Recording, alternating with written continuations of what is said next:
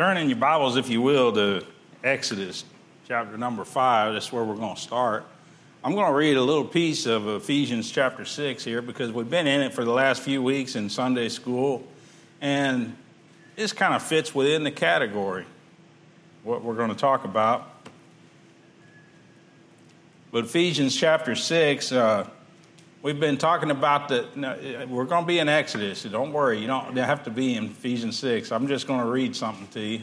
And you've heard it over and over again in Sunday school, but it applies to this. Uh, it talks about putting on the whole armor of God that you may be able to withstand against the wiles of the devil. For we wrestle not against flesh and blood, it's Ephesians 6:12. For we wrestle not against flesh and blood, but against principalities, against powers, against the rulers of the darkness of this world, against spiritual wickedness in high places. And then it goes on to talk about taking on the whole armor of God. Now in Ephesians chapter 6, I want to paint a picture today, and we're going to pray before we get started.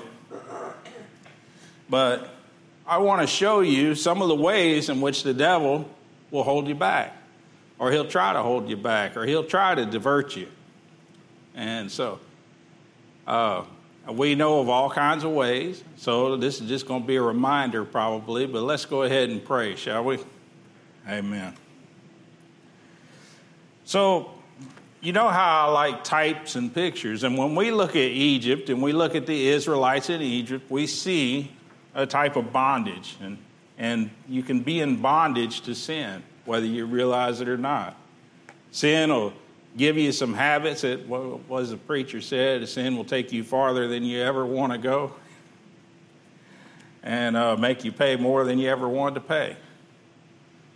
But uh, we see Egypt as a type of the world, as a type of bondage to sin. There, Pharaoh and the Egyptians had the Israelites in bondage. They, they forced them to work for them, they forced them to make the brick, they forced them to lay down the brick and build their buildings, and they beat them when they didn't do it. So we see a picture there with Pharaoh at the top of it as a type of Satan. And this is the picture that we're looking at today. We're not going to go into too much detail because if you notice right here, those of you Bible scholars that know, we're right here in the middle of all the plagues. We're not going to talk a lot about the plagues, but I wanted to show you something that kind of stands out in, in Pharaoh's refusal to let the people go. You remember God called Moses from the burning bush and he, he sent him to talk to the people, and Moses was afraid to do it. And uh, all the way down to the point where Moses said, Lord, just send somebody else. And that's when God got mad. But Moses obeyed, and he went to Pharaoh.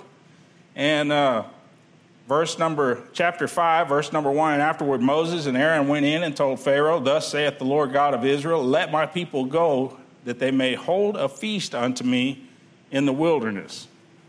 Now, this is the thing that we're looking at. This is the point of contention because Moses is going in there and he's saying, Let my people go that we may worship the Lord in the wilderness. He's setting the condition, he's setting the place where they're going to be. God has told Moses what to tell Pharaoh. This isn't something that Moses made up. And so he goes to him, Let my people go that they may hold a feast unto me in the wilderness. And Pharaoh said, verse number two, Who is the Lord that I should obey his voice to let Israel go? I know not the Lord, neither will I let Israel go. And they said, The God of the Hebrews hath met with us. Let us go, we pray thee, three days' journey. And remember this, this setting here three days' journey into the desert and sacrifice unto the Lord our God, lest he fall upon us with pestilence or with the sword. They wanted to be obedient to what God had told them to do. He said, Three days' journey into the wilderness and to offer sacrifice. And the king of Egypt said unto them, Wherefore, wherefore do you, Moses and Aaron, let the people from their works go you unto their burdens, or get you under their under your burdens? And Pharaoh said, Behold, the people of the land are now many, and you make them rest from their burdens. And Pharaoh commanded the same day the taskmasters of the people and their officers, saying, You should no more give the people straw to make brick, as heretofore let them go and gather straw for themselves. So when we look at this in type and we see someone trying to come out of bondage, Moses is saying, Let my people go. You see someone, you, you witness this. I'm just painting the picture here. You witness to someone and you tell them about Jesus Christ. And when, when I went out with Brother Chad, I saw a bunch of people. Brother Chad wasn't hesitant to talk, he wasn't timid about talking to somebody. And you see the eyes of them. You see them listen to what he's saying, and he's talking to them, and you see their heart moving, and you see them wanting, you see them excited to know about God, excited to know that they can have a relationship with God, excited to know that when they die, there's not an end, or there's not an end in hell. They're excited to know that, that Jesus Christ came down, lived 33 years, and died on the cross for their sins and you see that excitement. And there, there, there's a thing that takes place when someone gets saved or when someone gets close to wanting to know the Lord. I know someone in my own life, I remember talking to him, and I thought for sure he was going to get saved. Somebody had witnessed to him that he was driving to work with, and he said, You know, I'm, I'm kind of starting to think about that. Well, I was miles away. I couldn't follow up. I was getting excited, and it's like, man, he's going to get saved. But something happened to where he didn't. I think Satan will put obstacles in your way, and these are some of the obstacles that I see that Satan will put in your way. He'll cause you to compromise on some things. So Moses comes and he says, Let my people go. And Pharaoh starts out this whole adventure, and he says, You got too much slack time. I'm about to make you busy. I think one of the ways Satan will get, you know, somebody will get excited about going to church and they'll start going to church on Sunday. One of the first tools that Satan will use is he'll get you busy doing something. And I, I hear this and it's like, well, are you picking on? I'm not picking on anybody. This is just the fact of what Satan will do. Everyone has to ask the Lord in their own heart, is this what Satan's doing to me or is this what I need to be doing? There's some times that you got to get busy. You have to take care of your own. And Satan will he'll, he'll tie you to that too. Now, the first thing Satan did was he made them busier. He said, All right, you want to worship God, you want to go. He said, You need to go. You got too much time on your hands. He said, The first thing you're going to have to do is that straw that we've been providing, you could go over to the pile and it was all provided for you. Well, now you're going to have to go out and you're going to have to scratch for the straw to make the brick, to put it together. And it'll happen a lot of times in someone's life. They'll start thinking about going to church and they'll get busy. You know, I hear this and I'm thinking about a brother, and I am not picking on the brother. you know, I am not picking on the brother, but He'll make you busy. You'll get a job promotion. You may get to go into a church. I remember when we were in Alabama, we had found a church that we were at home in. I think if we had stayed in Decatur, Alabama, we'd have probably grown in the Lord a lot more. There was discipleship there. There was witnessing on Tuesday night. We were learning. The preaching was good. The singing was good. And that's not what draws you to, but we were going to church and we were happy to go to church and we were learning more and more. That was one of the first places when I started seeing types in the Bible. But then I, there was a job opening down in uh, Thomasville. Now, I can't say that we weren't supposed to take that. I didn't have enough discernment at the time. All I knew was that I kept, I kept taking the next best thing, the next thing up the ladder. I didn't know how long this one was going to last. I took the the job within the company. I moved down there to a different part of it, and then we kind of moved on from there. But you never know what you missed out on. I know that we went to church down in Thomasville. When we moved again to Warner Robins, we tried going to church, and we, we began to fall out of church. Now, church won't get you to heaven. You understand me on that, right? Church won't get you to heaven. And being around Christians won't get you to heaven. Knowing the Lord Jesus Christ will get you to heaven. But let me tell you something if you cut fellowship with God's people out of your life, you're eventually going to wither on the vine. Unless you've just got something going at the house where you're worshiping the Lord every day and you're in your Bible every day, but gradually, bit by bit, the chances are that you're going to fade away your, your walk's going to fade away because the only people you associate with are people outside the church. we join together as a body so that we can, you know, the church will form together. They'll get a pastor to teach them. It's just like in the, there we go. It's just like in the book of Acts. You know, when they said it's not fit that we should leave the Word of God to, to, to minister to the people. The, the church joins together as a body so that they can conduct the Lord's work and so that they can worship and learn about the Lord. So, one of the first things Satan will do is he'll say, Well, you're just not busy enough. And he had, he had them out making, make, finding the straw to make the bricks with. And then when they were slow on their production and they were down on production, and then the taskmasters began to beat them for it. And then there was something that happened. They didn't get mad at Pharaoh. They didn't get the mad, they didn't get mad at the one who had them in bondage. They were used to the bondage. They'd been living in it for years. They were used to it, they'd been dealing with it, but they weren't dealing with this. They weren't having to get beat over something they couldn't control. And as, as the strain and as the pressure began to weigh on them, and it's the funniest thing, folks, they've turned against Moses and Aaron. Go to the end of that chapter. I'm not going to walk up there, but you see where they turn on Moses and Aaron. If, if what are you doing? You're causing them to give us more grief. I remember a point in my life, and you know, this is just anecdotal. You, you've got your own life. You've got things that have happened in your life. But I, I, know in my own life, I remember down in Thomasville, Georgia, I remember getting up 4.30 in the morning, 5 o'clock in the morning, and I would go down to uh, the empty warehouse, and they'd given me a little space in that warehouse to load the truck from, and they would bring my bottles down. I took care of laboratories and hospitals all over South Georgia, and they would give me all the all the tools that I need. And I would go down there in the morning, I would read the Bible. That's where I first started studying the Bible for real. And I had that, my mom had given me a New Living Translation, but I kept that open next to the King James. And I would read the Bible and I would pray in the morning. I still look back and I think about how that was some of the toughest work days I'd ever had you know, when, when the customer calls the company and the company doesn't send somebody, the company doesn't respond, the company doesn't respond, but then you finally find out that that customer needed help when you could have taken care of them three weeks ago. And you go to see that customer, and the only person they have that they can vent on is the man standing right in front of them.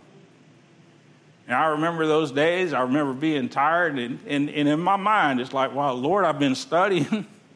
I've been in the Bible, but here I am, and I'm, you know, I'm, I'm facing all these troubles each day. But the, the day seemed a lot smoother before. Isn't that a weird thought? That's a weird way to think, isn't it?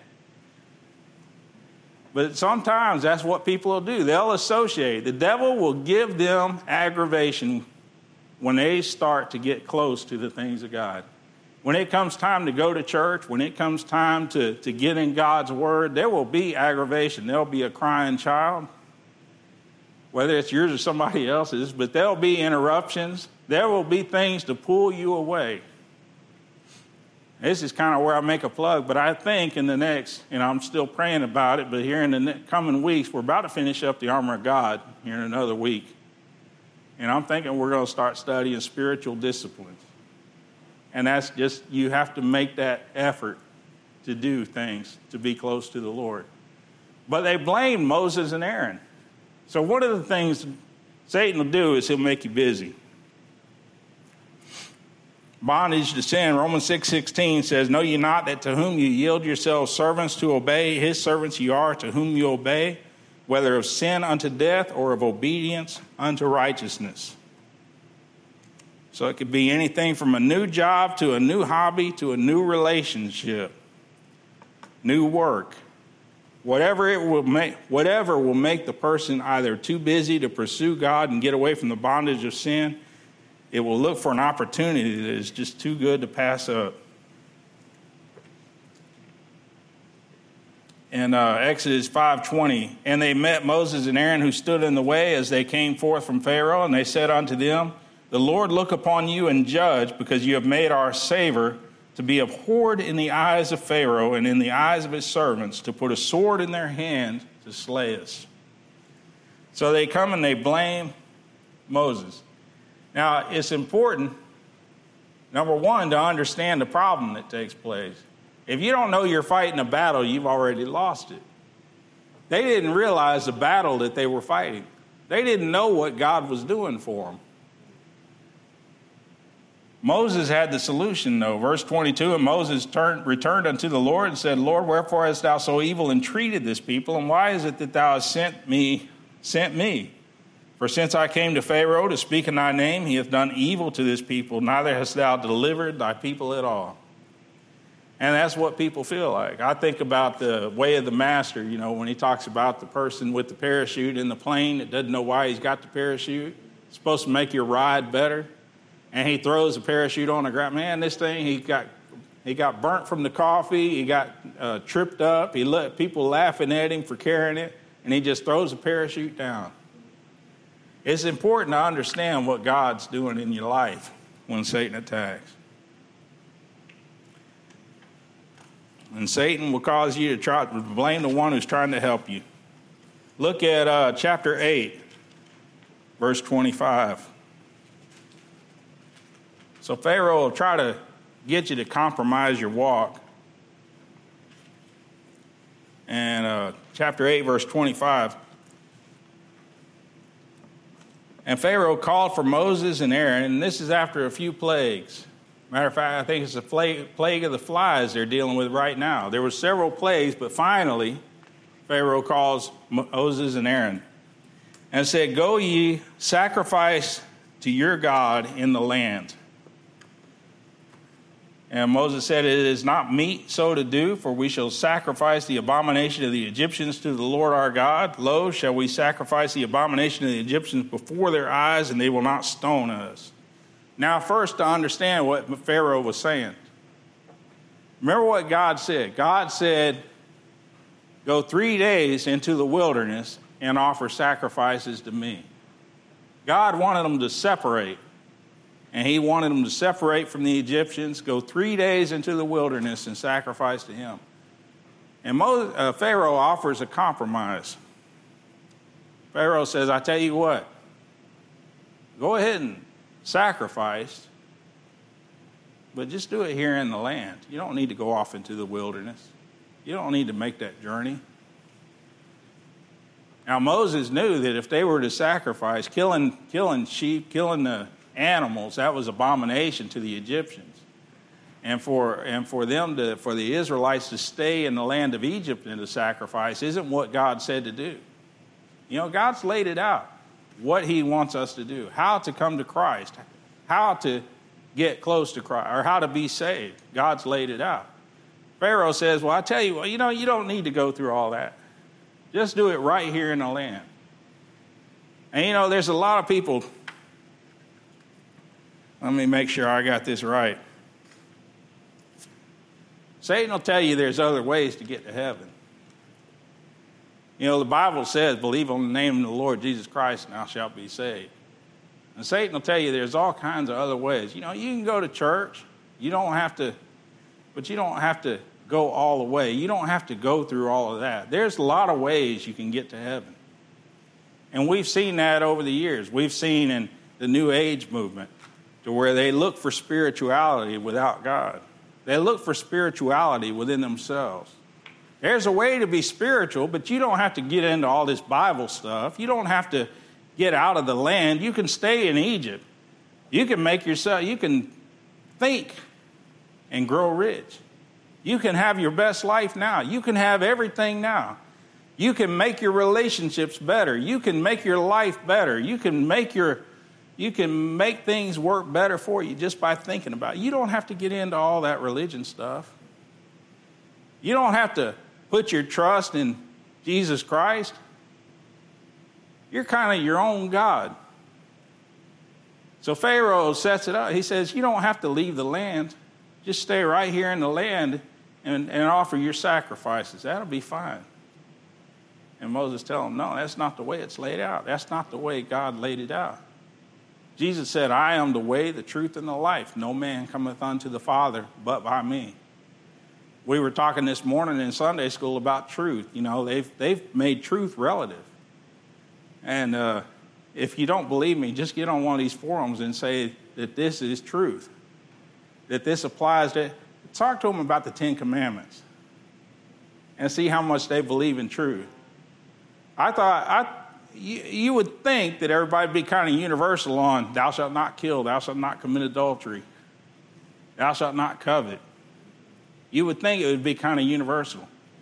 Well, there's all kinds of hemming and hawing. Well, you know, adultery, you know, it's not bad. You're what? You're supposed to stay in a relationship with somebody and it goes wrong. You know, they come up with all kinds of cases why this doesn't apply. Well, you know, killing, sometimes it's got to happen, or, you know, they'll come up with all kinds of compromises. You don't have to leave, just worship in the land. Moses said in verse 27, He said, We will go three days' journey into the wilderness. He doesn't compromise. He doesn't let go and say, Well, we could go two days or we could go whatever. But he says, We will go three days' journey into the wilderness and sacrifice to the Lord our God as he shall command us. And then Pharaoh offers him a well, counter offer.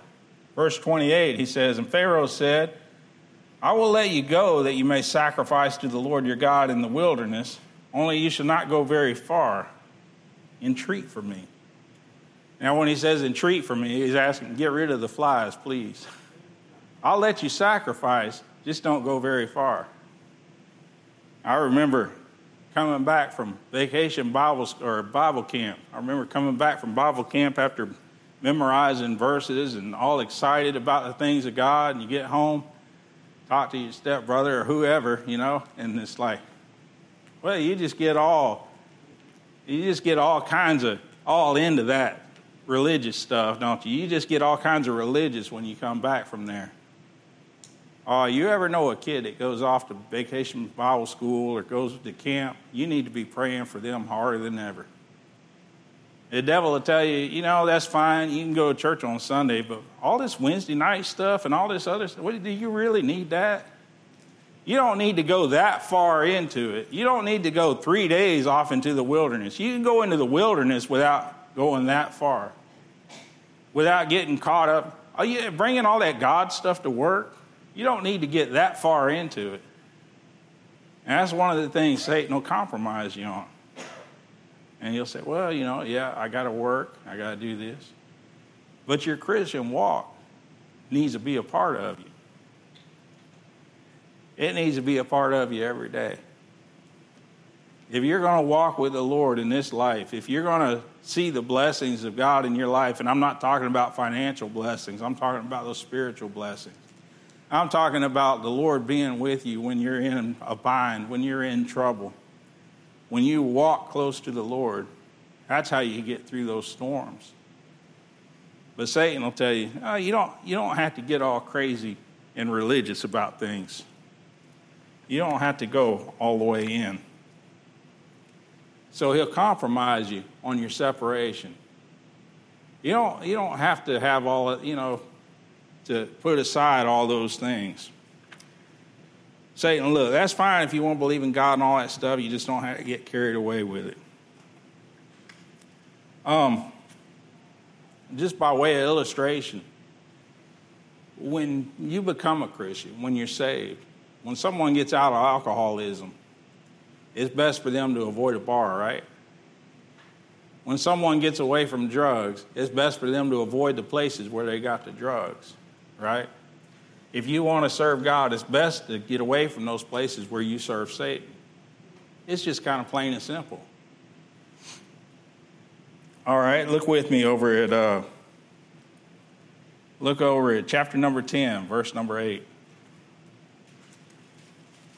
So Satan will compromise your salvation, and he'll compromise your worship, and he'll compromise your separation. Look at verse number 8. And I saw this a long time ago and thought about it because we were, well, let me read it and then I'll tell you. And Moses and Aaron were brought again unto Pharaoh, and he said unto them, Go serve the Lord your God, but who are they that shall go? Now, see, Pharaoh's given up on the other two points. Yeah, you can go out of the land. Yes, you can go into the wilderness. Okay, yeah, so you're going to be going three days. Nothing I can do about it because he's already had more plagues thrown on him. He said, So who's going to go with you? He said, Go and serve the Lord your God, but who are they that shall go? And Moses said, We will go with our young and with our old, with our sons and with our daughters, with our flocks and with our herds. We will go, for we must hold a feast unto the Lord. And he said unto them, let the Lord be so with you, as I will let you go, and your little ones look to it, for evil is before you. He says, Go ahead and go. Take the old ones, whatever. But you know, those children, you should probably leave them behind because there's evil out in the wilderness. You know, one of the decisions that we made a long time ago this isn't all about me, these are just personal illustrations. But I remember in Georgia, I became more and more under conviction. And one of those decisions that affects the rest of your life is a decision to homeschool. You know, it's okay for you to worship God, but you don't need to shove that stuff down your children's throat. You don't, you don't need to brainwash your children with all of that Christianity stuff, with all of that religion. That's what Satan in the world will tell you.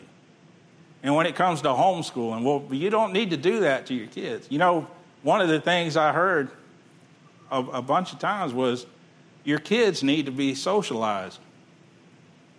I can tell you right now, looking at the world today, the kids are well socialized out in the world because we're getting pretty close to being under a Marxist government, socialism. But they say your kids need to be socialized, and you look back in time and you remember going to school and you remember your friends and you remember prom or you remember things like that, and you think, well, you know, it is tough. It's a tough decision. But I also remembered several times sitting there while little Johnny was acting up and the whole class being shut down while we were waiting on that, or this and that was going on, or this distraction, or whatever. And it, was, it wasn't an easy decision. Well, you're not, a, you're not really a teacher. How can you do that? How can you homeschool? Now, you had to do as the Lord guides, but our decision was to homeschool.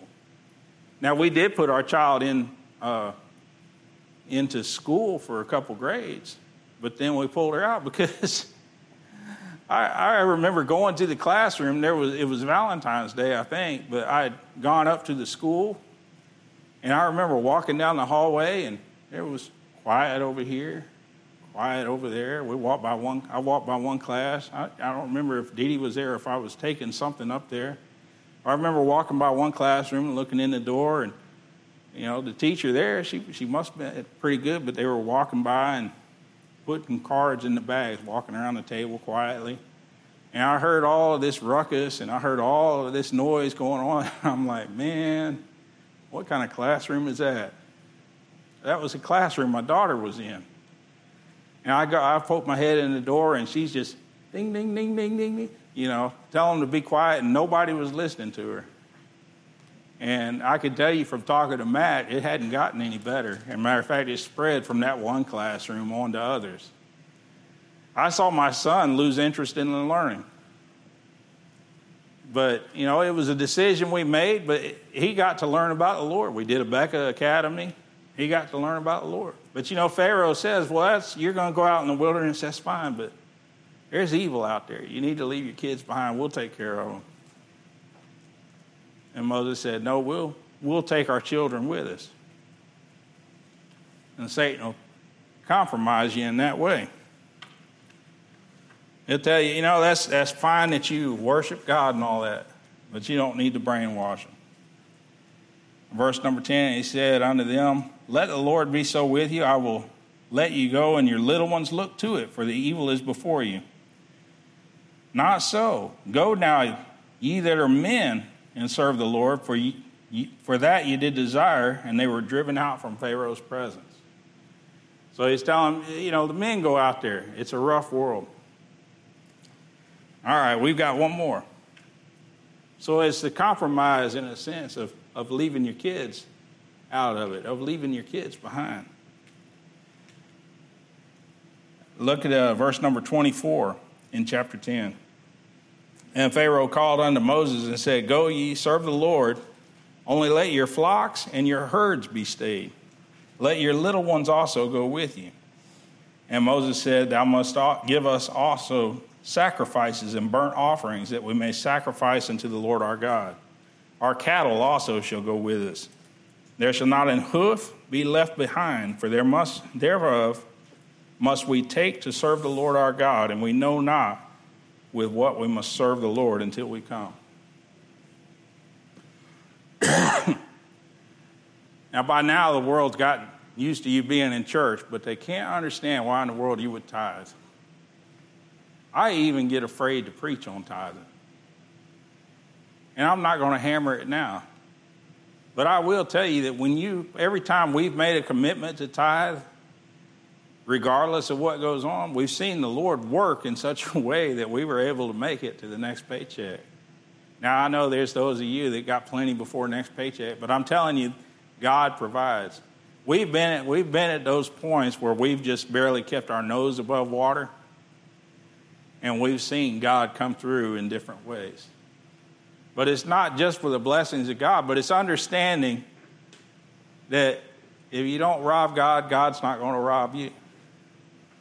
But He's not standing around with a ball bat to beat you up if you don't tithe. I want to add this because God loves a cheerful giver. You don't give of necessity, but you give because you want to.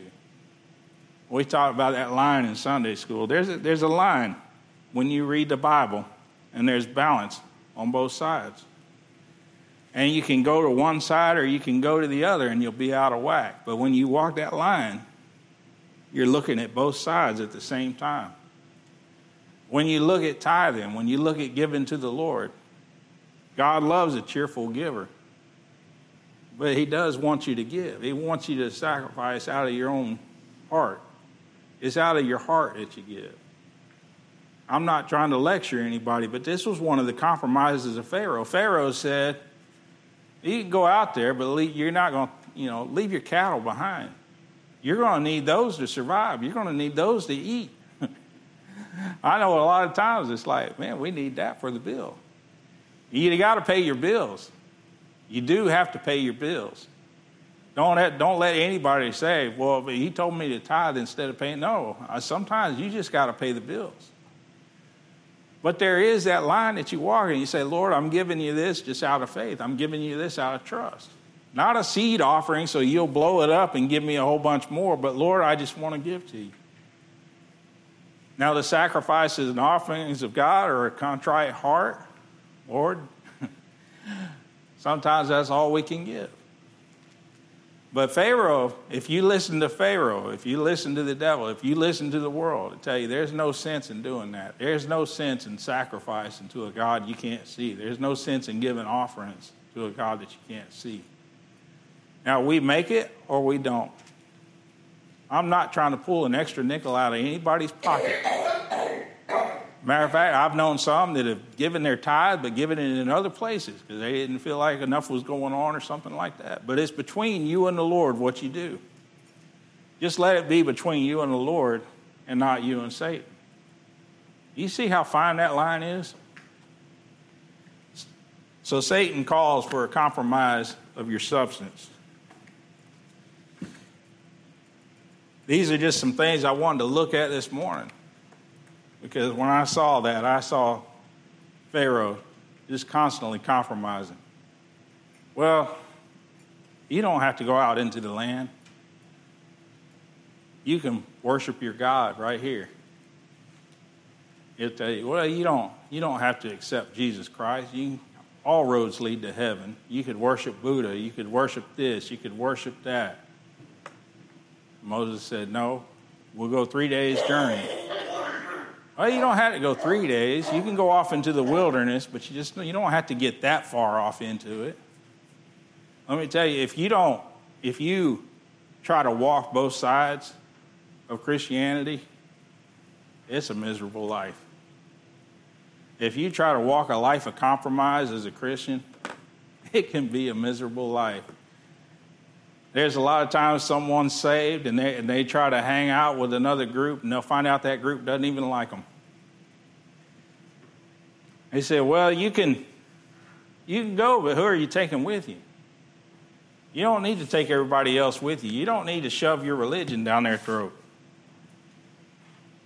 Now, Adrian Rogers called it the compromise of soul winning, and he's right about that. Because the temptation is, well, I got mine. I know the Lord.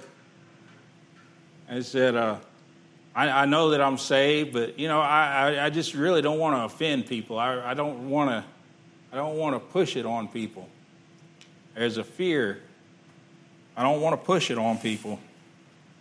Moses said, No, we'll take all of them. We'll take our little ones with us. We'll take our old men. We'll take our women. We'll take our, that's a bad way to put it, isn't it? We'll, we'll take our wives. We'll take our children and our daughters. We'll take them all with us. And we'll worship God with all that God has given us. So be aware of the battle that's taking place. If you'll stand, Miss Maxine will play.